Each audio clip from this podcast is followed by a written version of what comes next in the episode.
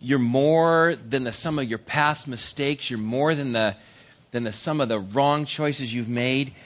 Our true identity is not rooted in our mistakes. It's not rooted in the wrong things we've done, the, the problems we've created, the, the dumb things we've said, the people we've hurt.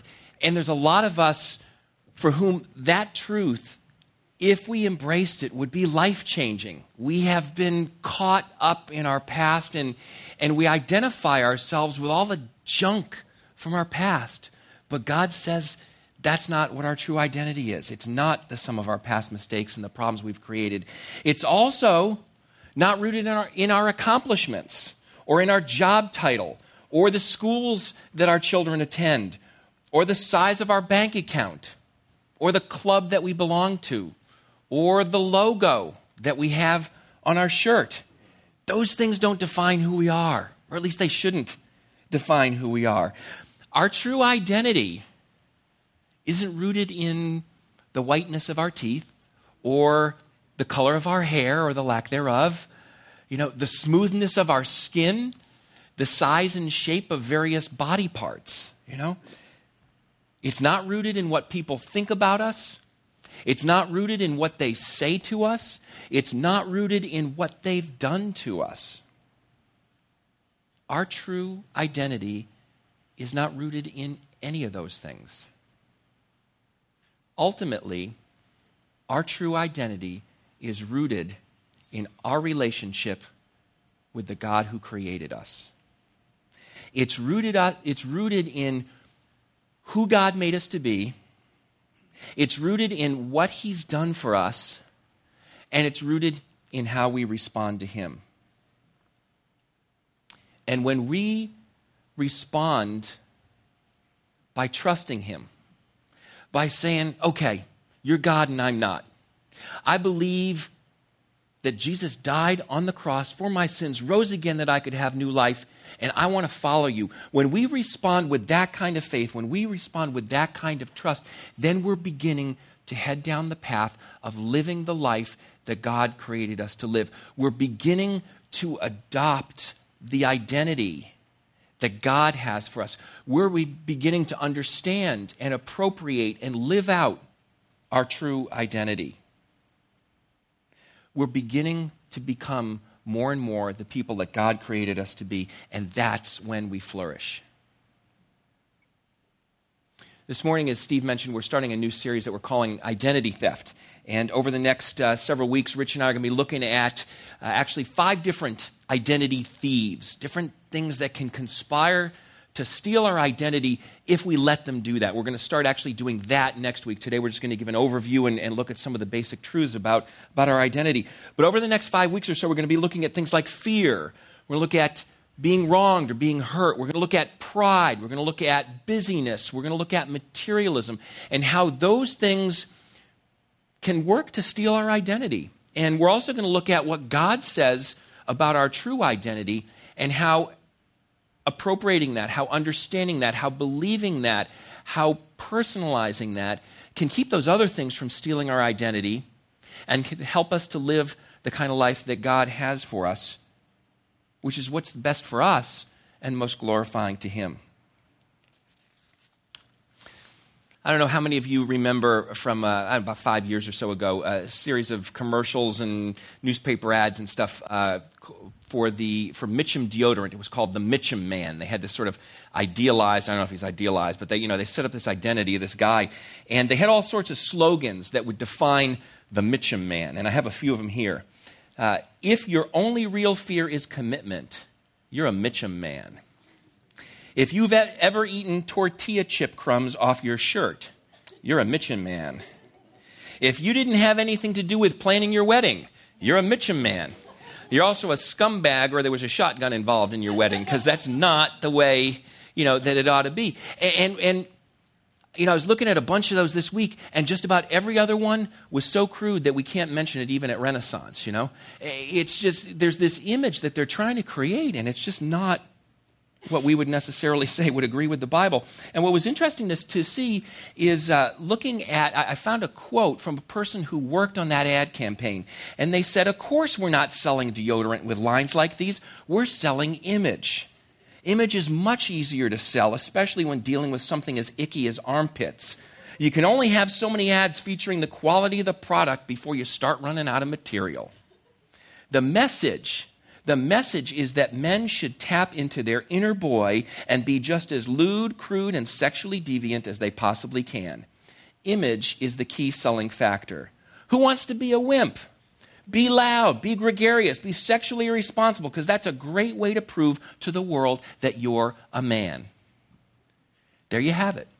Essentially, the Revlon Corporation was trying to create an identity for a group of men with the goal that they would buy a particular brand of deodorant. And that's what they were doing. Apple Computers does the same thing with their I'm a Mac, I'm a PC, you know, line of, uh, of, of commercials. You know, I'm a Mac. That means I'm young, I'm hip, I'm cool. I'm a PC. That means I'm kind of dorky and dumpy and, you know, and, and, and, that sort of thing. And that's the image they're trying to create and uh, wanting us to identify with. You guys want to see my, uh, my iPhone? You know? There you go. I'm a Mac, or, but I have a PC at home too.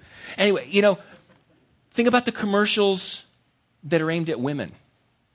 So many of them are essentially saying, Women, your identity is wrapped up in your physical appearance. There you go. And none of us are immune to those kind of voices. All of us, to some degree or another, are affected by the voices that say to us, You are the car you drive. You are the computer you own. You are the clothes you wear. You are who I say you are.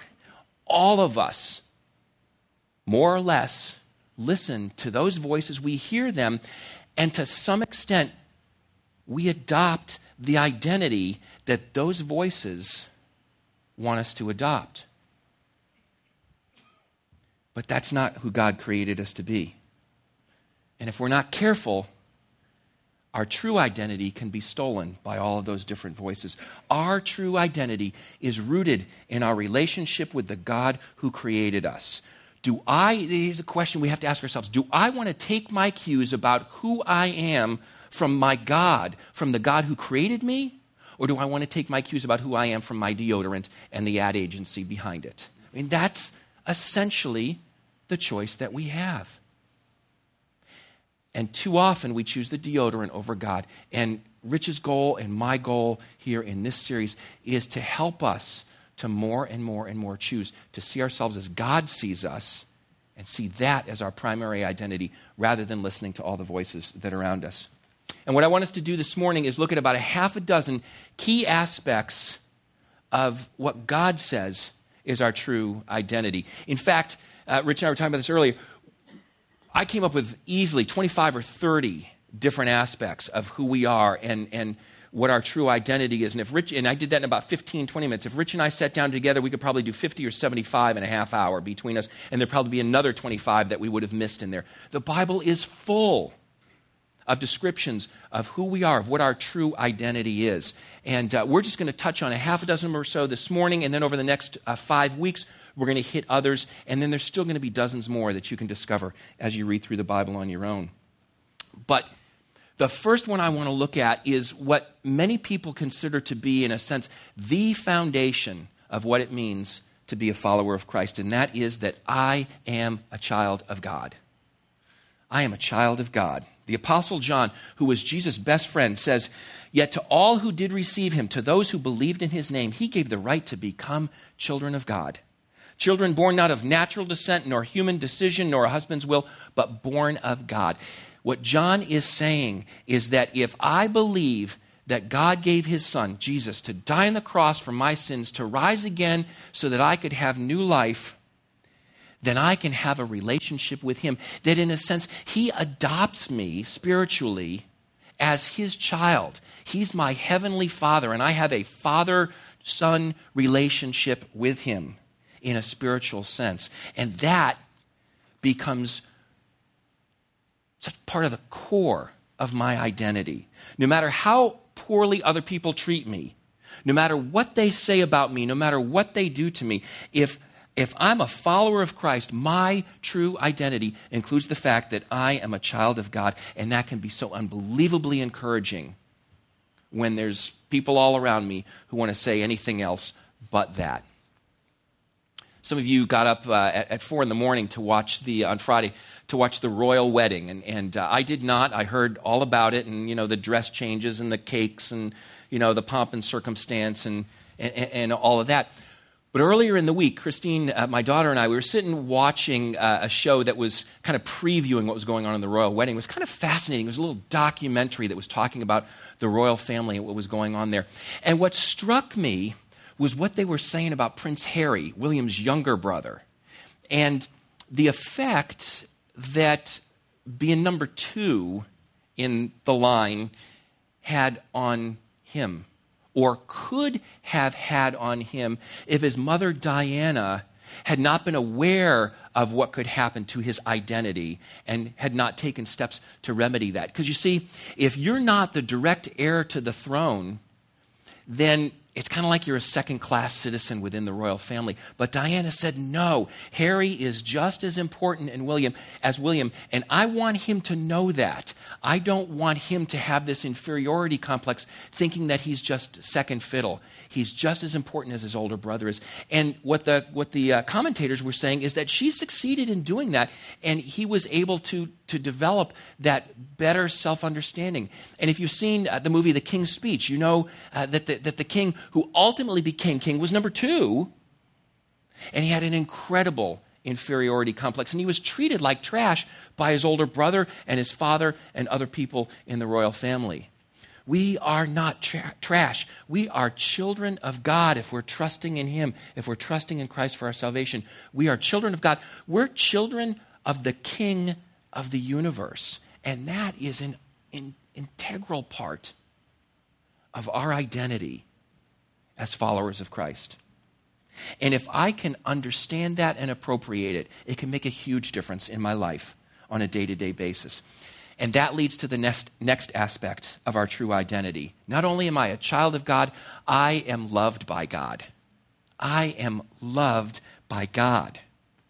The Apostle Paul puts it this way He says, Who shall separate us from the love of Christ? Shall trouble or hardship or persecution or famine or nakedness or danger or sword? No.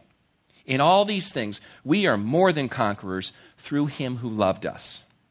For I am convinced that neither death nor life, neither angels nor demons, neither the present nor the future, nor any powers, neither height nor depth, nor anything else in all creation will be able to separate us from the love of God that is in Christ Jesus our Lord. I am loved by God. And there is absolutely nothing that can separate me from that love. There is nothing that I can do, there is nothing that you can do, there is nothing that anyone can do to separate me from God's love. No matter what my past mistakes are, God still loves me. No matter how much I mess up today, God still loves me. No matter what I do in the future, God still loves me because of the relationship I have with Him through His Son, Jesus Christ. If I am trusting in Christ, I am His child and He loves me, period. And again, the issue becomes am I going to listen to that voice or am I going to listen to all the other voices around me? It is an unchangeable fact that God loves me because of my relationship with Him through Jesus Christ. Period. Next, I'm forgiven. I am completely 100% forgiven. All the prophets, Luke writes in the book of Acts, all the prophets testify about him, about Jesus, that everyone who believes in him receives forgiveness of sins through his name. Everyone who believes in him receives forgiveness of sins. It's an undeniable fact about my identity that I have been forgiven. And in light of that, the Apostle Paul kind of plays on that and he says, There is therefore now no condemnation for those who are in Christ Jesus. Why? Because through Jesus Christ, the law of the Spirit of, who gives life has set you free from the law of uh, sin and death. Because of what Jesus Christ did on the cross, God forgives those who trust in him. And since God no longer condemns us, neither can anybody else. And we have no reason to condemn ourselves either. We don't need to live with a constant guilt and shame of the past things we've done, of the things we may have done even today, of what we might do tomorrow. We don't need to live with that guilt and shame because God has declared us not guilty. He said, Because of what my son did, if you're trusting in him, then you're not guilty. You're forgiven. Slate is wiped clean, and that's a fact about your identity. Being fully forgiven is part of our identity as followers of Christ, as God's children, of those, as, uh, of those who are trusting in Him. Next, I am redeemed. I am redeemed. That, that, that term redeemed is one that is a little bit unfamiliar to us. We may use it, but it doesn't exactly, our, our, current usage doesn't exactly fit with what's going on in the Bible. The Apostle Peter says, For you know that it was not with perishable things such as silver or gold that you were redeemed from the empty way of life handed down to you from your ancestors, but with the precious blood of Christ, a lamb without blemish or defect. See, that term redemption comes from the slave markets in those days. When, when Peter was speaking, his, his audience would have heard, when they hear the term redemption, they would have heard slave market. They would have heard someone chose to pay a price to release that slave from bondage. Jesus chose to pay a price to release me, to release you from bondage. And his price, Peter says, was not silver or gold, it was his own blood. And what that says is that God believed I was worth redeeming, I was worth dying for. I am worth a whole lot more than silver or gold. So when people tell me I'm no good, I'm not worth anything, you know, or that my worth is based on what I do as opposed to who I am in my relationship with God, the answer is no. I am worth something. I am of such worth that God was willing to die for me. And the goal is not to boost my ego, but to help me to have a right understanding of my relationship with God. And when I recognize that, rather than getting proud, I'm humbled because I realize, man, I was a slave and he died to set me free. I'm worth something in God's eyes, and that is an unchangeable unchangeable fact about my identity. And that leads into the next truth I am set free from sin. I have been set free from sin. Paul writes, For we know that the old self was crucified with him so that the body ruled by sin might be done away with, that we should no longer be slaves to sin, because anyone who has died has been set free from sin. Because of my relationship with God through Jesus, I am free to choose not to sin. I no longer have to sin. I can choose to do so. I can choose to do things that are wrong. I can choose to disobey, but I don't have to. I'm not enslaved any longer because He's set me free. I'm not defined by the wrong choices I make. I'm not defined by the problems I create. I'm not defined by the way in which I hurt other people. I'm not defined by my bad habits or my addictions or whatever it may be. I am defined by the freedom that God has given me to live the life that He created me to live, to make the right choices. I'm defined by that freedom, not by the slavery that I once had. And again, that's so liberating. So we can sing as we did earlier I'm free. I'm free to live the life, to live out the identity that you, God, created me to have. Not because of anything I've done, but because of what Christ has done and because of my relationship with Him. And then finally, I'm a follower of Christ. I am a follower of Christ. Let's take a look real quickly at uh, what the gospel writer Mark, one of Jesus' bio- biographers, uh, records when Jesus chose his first followers. Jesus was uh, walked beside the Sea of Galilee, and he saw Simon and his brother Andrew casting a net into the lake, for they were fishermen. Come follow me, Jesus said, and I'll send you out to fish for people. And at once they left their nets and followed him. Simon and Andrew went from being identified as fishermen to being identified as followers of Jesus. They went from being identified by their jobs, by what they did, to being identified by their relationship with God. They used to be known as fishermen, now they're known as followers of Jesus. Our identity as followers of Christ is not based on what we do, it's not based on our jobs, it's not based on the clothes we wear, it's not based on the size of our bank account, it's not based on the letters that follow our name, whether they be MBA, PhD, DAD, or MOM. You know, our, our identity is based on our relationship with God and the fact that we are followers of Christ. And when we ask ourselves, where do we take our cues from? Where do we take our cues from? I want to take my cues from the one I follow. And I'm a follower of Christ, so I want to take my cues about who I am and how I ought to live my life. If I'm a follower of Christ, I take my cues from Him rather than from all the voices that are around me. Now, in real life, in reality, I still listen to those other voices, but that's not what it ought to be. And more and more and more, I need to be taking my cues from Him, and less and less and less, I ought to be taking my cues from all of the voices that around, are around me. Our identity as followers of Christ is not based on what we do, it's based on our relationship with Him. God has a lot more to say about our true identity. And, and over the next five weeks, we're going to look at uh, so many different things that He has to say. And we're going to look at some of those things that can conspire to try to steal our identity. And we're going we're going to look at how understanding and appropriating these half a dozen or so truths and another, you know, 5, 10, 15, 20 more that we may, may talk about over the next few weeks, how understanding and appropriating those and, and making them part of our understanding of our identity, how they can change not only how we view ourselves, but also how we live our lives on a day to day basis. Our true identity is not rooted in what we do, it's not rooted in what others think about us, or say about us, or do to us. Our true identity is rooted in our relationship with the God who created us.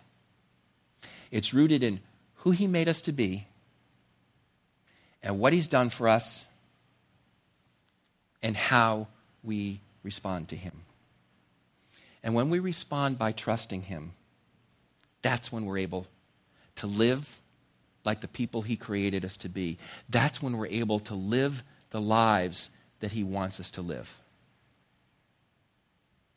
And that's when we're going to flourish as His children, whom He loves, whom He has forgiven, whom he has redeemed because we're valuable to him, whom he has set free from the power of sin, and whom he has said, Follow me. Follow me. That's who we are as his children, as his followers, and that's how we can flourish. Let me pray for us. Father, it is kind of awesome to think about the fact that I'm your child and that's how you view me that you have that you love me that you've forgiven me that you thought i was worth dying for that you set me free from sin and that you have called me to follow you and so many other things that you've given us in the bible to talk about our true identity father i pray for myself that i and everybody here that we would get a better understanding of that and that as we do that the voices around us would fade become less and less influential on us, and more and more and more we would take our cues from you rather than from those voices that are around us. And as we do, Father, I thank you that you are in the process of making us more and more and more like yourself, ultimately, because that's who you created us to be. And I pray that we would be excited by that, that we would be cooperative with that, and that you would do powerful things in our lives, and then through us in the lives of those around us. We pray in Jesus' name. Amen.